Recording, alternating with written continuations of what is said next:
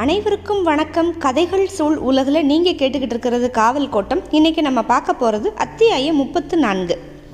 போன அத்தியாயங்களில் வந்து நம்ம வீரபாண்டிய கட்டபொம்மன் அதுக்கப்புறம் ஊமத்துறை செவத்தையா மருது சகோதரர்கள் இவங்களை பற்றி எல்லாம் ரொம்ப விவரமாகவே நம்ம பார்த்துட்டோம்.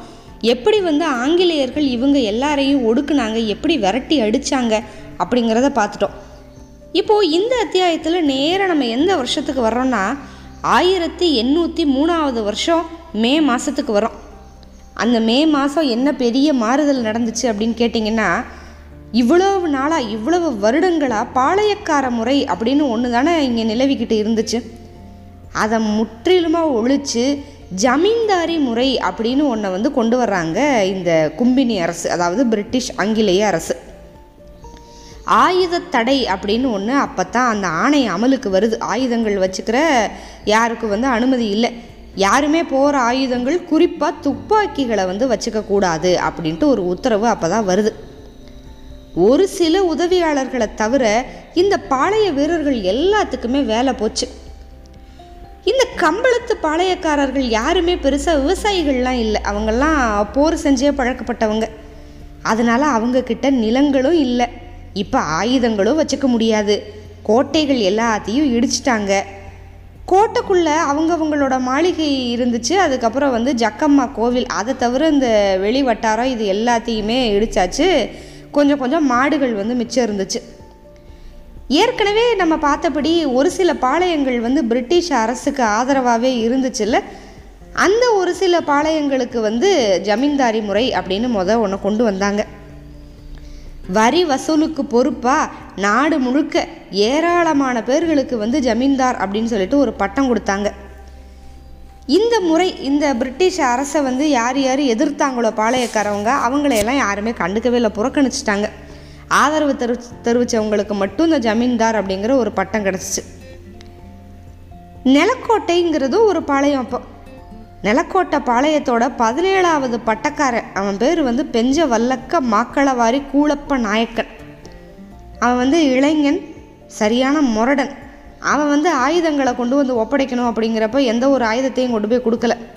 கலெக்டர்கிட்டேருந்து வந்த கேள்வி எதுக்குமே அவன் பதில் சொல்லவும் இல்லை. தன்னோட கோட்டையை இடிக்கலை. இடிக்கிற மாதிரி கோட்டையும் இல்லை அது. நல்ல வலுவான கல் கோட்டை நிலக்கோட்டையில் இருக்குது. கூளப்ப நாயக்கன். அவனோட கொழுத்தாத்தா கட்டின கோட்டை அது. ஆயிரத்தி எண்ணூற்றி ஓராவது வருஷம் அவன் வந்து வரியாக செலுத்த வேண்டிய ஐயாயிரத்தி தொள்ளாயிரம் வராகன் வந்து அவன் கட்டவே இல்லை. அது வேற ஒரு பக்கம் நிலுவையில் இருக்குது கட்ட முடியாமல் போனதுக்கு காரணம் என்னென்னா கலெக்டர் விஞ்ச் அப்படிங்கிறவர் வந்து ஆயிரத்தி எண்ணூறாவது வருஷம் அவனோட ஊரில் இருக்க ஊர்கள் பிள்ளையார் நத்தம் பித்தாளப்பட்டி ரெண்டையும் வந்து ஜப்தி பண்ணிட்டு போயிருந்தார். வரியை குறைங்க அப்படி இல்லைன்னா ஊர்களையெல்லாம் திருப்பி கொடுங்க அப்படின்ட்டு அவன் ஏற்கனவே கேட்டிருந்தான். அந்த தாவா வேற இன்னும் முடியலை. இந்த சூழ்நிலையில் அவன் வந்து இந்த பாளையத்தோட ஆயுதங்களை ஒப்படைக்காம அத்தனையும் வந்து மலை மேலே ஒழிச்சு வச்சிட்டான். உடனே இந்த கலெக்டர் ஆர்டிஸ்ட் இப்போ இருந்த கலெக்டர் என்ன சொல்லிட்டாரு? அவனோட கோட்டையை ஜப்தி பண்ண சொல்லி ஒரு உத்தரவு போடுறாரு. மறுநாள் வந்து ஜப்தி ஆக போகுது. முத நாள் இந்த விஷயம் தெரிஞ்சு போச்சு கூலப்பனுக்கு. என்ன பண்ணால் அன்னைக்கு இரவு வந்து தன்னோட மனைவி முத்து வரதம்மாளையும் ரெண்டு குழந்தைகளையும் யாருக்கும் தெரியாமல் போடி நாயக்கனூருக்கு வண்டியில் அனுப்பி வச்சிட்டான். கோட்டைக்குள்ளே இருந்த நெருங்கின உறவுக்காரவங்க எல்லாரும் கன்னிவாடி பாளையத்துக்கு கிளம்பிக்கிட்டு இருக்காங்க. இது நடக்கிறதுக்கு முன்னால் ஜக்கம்மாவுக்கு பூஜை நடக்குது. இவனோட கொள்ளுப்பாட்டி பேர் வந்து வீர லக்கம்மா தொண்ணூறு வயசுக்கு மேலே இருக்கும். கல் கோட்டை கட்டின கொள்ளுத்தாத்தா இருக்கார்ல அந்த கூழப்பரோட மனைவி. இந்த அவ்வாவால் நடக்க முடியாது. அதனால் இவனே வந்து வாழை எடுத்துக்கிட்டு போய் அவ்வா கிட்ட போய் ஆசையெல்லாம் வாங்கினான். வாழை பார்த்ததுமே அந்த அவ்வா வந்து தொட்டு கும்பிட்டு கொடுத்துச்சு. ஏதோ சொல்கிறதுக்கு முயற்சி பண்ணுச்சு இவனுக்கு புரியலை.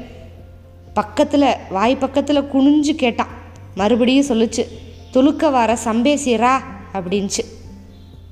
அதாவது அந்த அவ்வாவுக்கு வந்து இன்னும் நிலவரமே புரியலை. தொண்ணூறு வயசுக்கு மேலே ஆயிடுச்சுல துலுக்க வர்றான் போய் கொண்டுட்டு வா அப்படிங்குது அந்த அவ்வா. அந்த கிளவியையும் வண்டியில் ஏற்றிக்கிட்டு கோட்டை ஜனங்க எல்லாம் கன்னிவாடியை நோக்கி போகிறாங்க அவன் வந்து ஆணையூர் கள்ள நாட்டில் ஆள் திரட்டுறதுக்கு குதிரையில் கிளம்பி போனான். ஏற்கனவே இந்த தாதனூர்காரவங்கெல்லாம் வெள்ளக்காரன் மேலே ரொம்ப கோபத்தில் இருந்தாங்க. ஏன்னா அந்த ஊமத்தொரை மருது இந்த அண்ணன் தம்பிகள் வந்து வெள்ளக்காரனை எதிர்த்து சண்டை போட்டு பிடிபட்டு கொல்லப்பட்டாங்கல்ல அந்த காலத்தில் மதுரையில் இருந்த தாதனூர் காவல்காரர்கள் நாற்பது பேரையும் ஆயுதம் வச்சுருக்காங்க அப்படின்னு ஒரு குற்றம் சாட்டி பிடிச்சாங்க.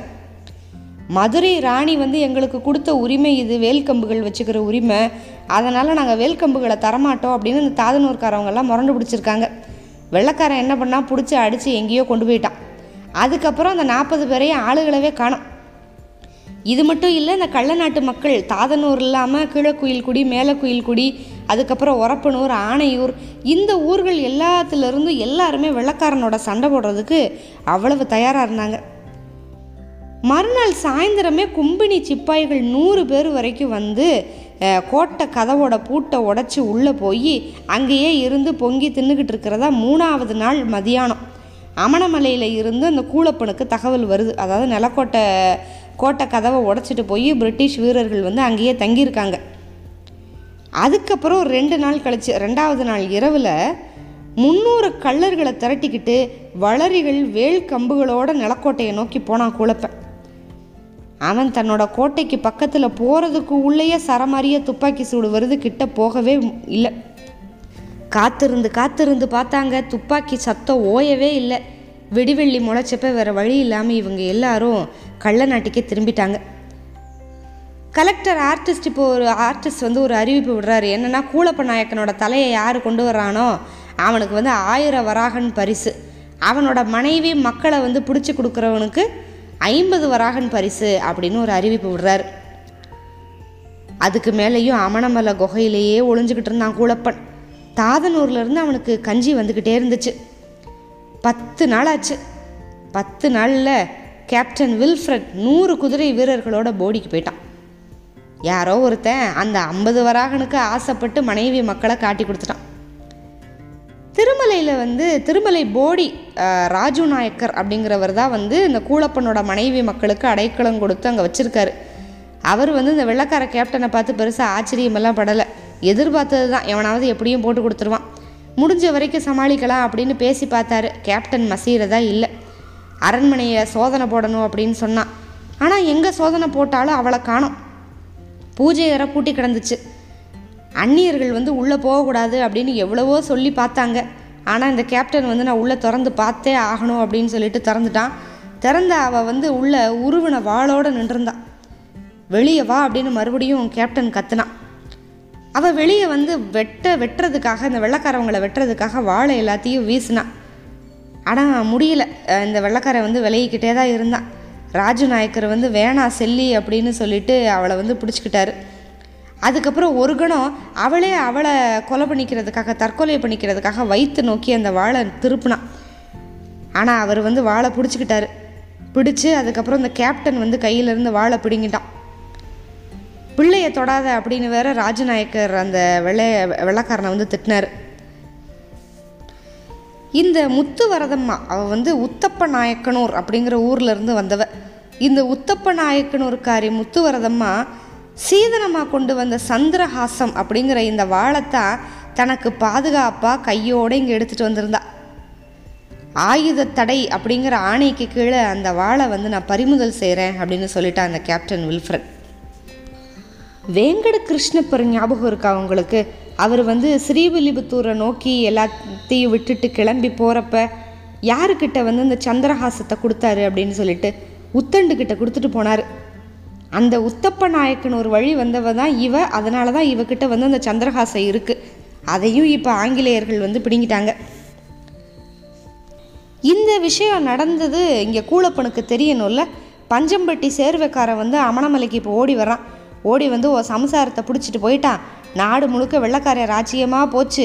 இனிமே நீ நிற்கக்கூடாது பேசாமல் ஒன்று பண்ணு. தோர காலில் விழுந்து ஓ சம்சாரத்தை கூட்டிகிட்டு வந்து மரியாதையாக பிழைக்கிற வழியை பாரு அப்படின்னு சொல்லி சொல்கிறான் இப்போ அவ்வளவு முரட்டுக்காரன் கூலப்பன் என்ன செய்கிறான் மறுநாள் காலையில் மங்கம்மா மாளிகையில் இருந்த தன்னோட அலுவலகத்துக்கு வராரு கலெக்டர் ஆர்டஸ் அதாவது இப்போ மங்கம்மாவோட மாளிகை தான் கலெக்டர் அலுவலகம் கோச்சில் வந்து இறங்குறாரு.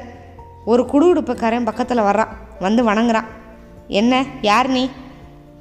கூலப்ப நாயக்கன் அப்படிங்கிறான் கூலப்ப நாயக்கன் வேறு வழி இல்லாமல் மனைவி மக்களை காப்பாற்றுறதுக்காக குடுகுடுப்புக்கார வேஷத்தில் வரான் அப்படியே ஆச்சரியத்தில் உறைஞ்சு போய் நிற்கிறாரு ஆனால் அப்பையும் அந்த ஆர்டிஸ்ட் என்ன சொல்கிறாருன்னா தினமும் நீ வந்து அந்த வேப்ப மரத்துக்கு அடியில் நிற்கணும் அப்படின்னு சொல்லிட்டு போகிறாரு கூலப்பன் உடனே போய் அவனுக்கு வேண்டியவரான பூமாடி ரங்கப்ப செட்டியார் வீட்டில் குளித்து சாப்பிட்டு உடையெல்லாம் மாற்றிக்கிட்டு வந்தான். வேப்பமர நிழல்லையே நின்றுக்கிட்டு இருந்தான். சாயந்தரம் அலுவலகம் மூடுற நேரத்தில் வாயில் காவலன் போயிட்டு நாளை காலையில் வா அப்படின்னு சொல்லிட்டான். மூணு நாளாக நின்றுக்கிட்டே இருந்தான். ஆர்டிஸ்ட் வர்றப்பையும் போகிறப்பையும் இவன் பக்கம் திரும்ப கூட இல்லை. எப்போவுமே ஒரு கருடன் வந்து மங்கம்மா மாளிகையோட வடக்கு ஓர மேல்மாட கூம்பில் வந்து உட்காரும் பார்த்ததுமே கும்பிட்டுருவான். அது வேற எங்கேயுமே உட்காராது அந்த கருடன். வழக்கம் போல் அந்த இடம்தான். ரொம்ப நேரம் அங்கேயே இருக்கும். இப்போ மைய மாடத்தோட மேல் அந்த இடத்துல வெள்ளக்காரன் கொடி பறக்குது. செவப்பில் ஊதா பட்டை போட்டது. கூலப்ப நாயக்கன் வந்து தன்னோட வம்சத்துக்கு வந்த கதியை நினச்சி நினச்சி நொந்து போனான். ஒரு காலத்தில் விஸ்வநாத ராஜா பாளையம் பார்க்க வந்தப்ப கொஞ்ச நாளைக்குள்ளேயே மூணு குளங்களை வெட்டி ஒம்பது ஊர்களை உருவாக்கி இருக்கிறத பார்த்து ரொம்ப கெட்டிக்காரன் அப்படின்னு மெச்சி பரிசு கொடுத்தாராம். இந்த கூலப்ப நாயக்கனர் வம்சத்தில் ஒருத்தவன் ஒருத்தனுக்கு.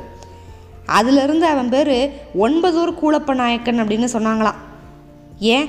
பாம்பனுக்கு கடல் தாண்டி போய் சேதுபதியவே ஜெயிச்சுட்டு வந்ததுக்காக தண்டு கூலப்ப நாயக்கன் அப்படிங்கிற பட்டத்தை இவங்க வம்சத்துக்கு வந்து திருமலை நாயக்கர் கொடுத்துருக்காரு. இவங்க வம்சம் போகாத சண்டை எது? பாளையத்தை பற்றி யாராவது ஒரு குறை இது வரைக்கும் சொல்லியிருப்பாங்களா?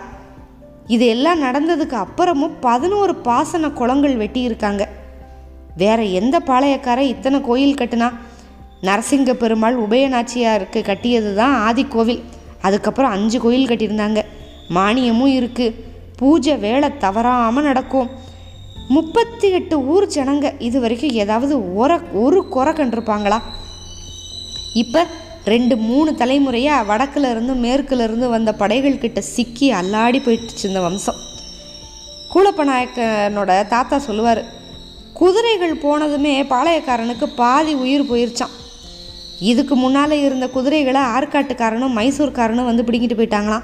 அதுக்கப்புறமா புதுசாக வாங்கவும் இல்லை வழியும் இல்லை அதுக்கப்புறம் தேவையும் இல்லாமல் போயிடுச்சு ஊமத்தோரை தப்பிச்சு போனப்போ அவனுக்காக விருப்பக்ஷியில் கூடின கூட்டத்தை பார்த்து இவன் ரொம்ப சந்தோஷப்பட்டான்.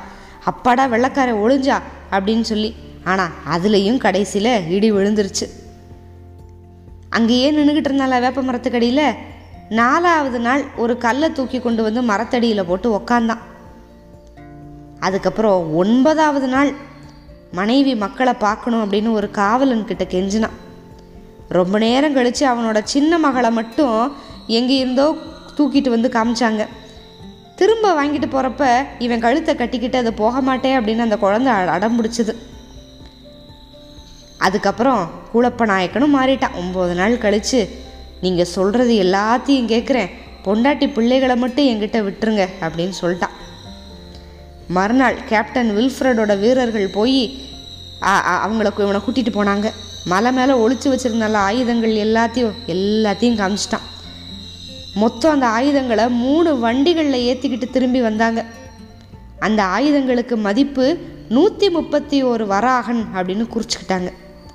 அதுக்கு மறுநாள் தான் ஆர்டிஸ்ட் வந்து இவனை கூப்பிட்டாரு. புதுசாக சட்டம் வந்திருக்கு. அந்த சட்டப்படி நிலக்கோட்டை பாளையம் இப்போ பிரிட்டிஷ் கும்பினிக்கு சொந்தமாயிருச்சு. ஏதோ அவன் மேலே இறக்கப்படுறதுனால கோட்டையையும் அரண்மனையும் அவனுக்கே கொடுத்துட்றதாவும் சொன்னார். இனிமே அவனுக்கு மாதம் மாதம் ஐம்பது வராகன் பென்ஷன் வேறு இருக்குது இதெல்லாத்தையும் கேட்டுட்டு மகளை தூக்கிக்கிட்டு மனைவி மகனோட அவன் மங்கம்மா மாளிகையோட படி இறங்கி வெளியேறி நடந்து போனான். மிகப்பெரிய வம்சத்தில் பிறந்து மிகப்பெரிய வீரன் மொரடனான கூலப்ப நாயக்கனை எப்படி இந்த பிரிட்டிஷ்காரங்க இந்த வெள்ளக்காரவங்க அடிமைப்படுத்தி கடைசியில் இப்படி ஆக்குனாங்க அப்படிங்கிறது ரொம்ப மனசு உருகிற மாதிரியான ஒரு அத்தியாயம் இது. இனி அடுத்து இந்த வெள்ளக்காரவங்க யாரையெல்லாம் அடக்க போகிறாங்க ஏகப்பட்ட குலங்கள் வந்து எத்தனையோ தலைமுறையாக இங்கே வாழ்ந்துக்கிட்டு இருக்கு. அவங்கெல்லாம் என்ன ஆக போகிறாங்க இது எல்லாத்தையும் வர்ற அத்தியாயங்களில் பார்க்கலாம். காத்துக்கிட்டுருங்க. மிக்க நன்றி. வணக்கம்.